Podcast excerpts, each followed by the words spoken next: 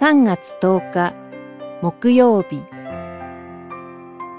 神の御業が実現する私たちの人生。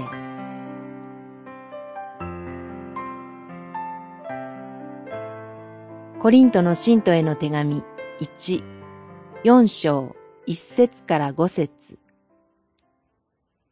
私は自分で自分を裁くことすらしません。4章3節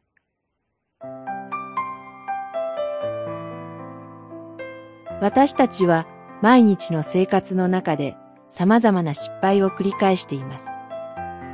失敗をしてもそこから学ぶことができれば、その後の私たちの人生に役立つ何かを得ることができます。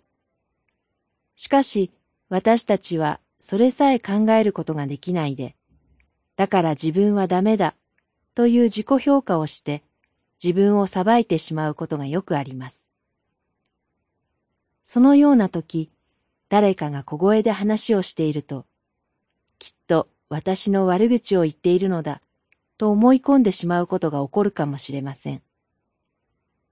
こうして一日中自分で自分を裁くことで大切な人生の時間と労力を使ってしまうことにまでなりかねません。しかし、ここでパウロは自分で自分を裁くことすらしません。とはっきり語ります。なぜなら私たちは自分に良い評価を得るために生かされているわけではないからです。私たちの人生は神の見業が実現されるためにあります。私たちには主イエス・キリストによる罪の許しの恵みが差し出され、私たちではなく、キリストの恵みが光り輝きます。なんと素晴らしい福音でしょうか。私たちの人生には自分を裁くために使ってよい時間の余裕は与えられていません。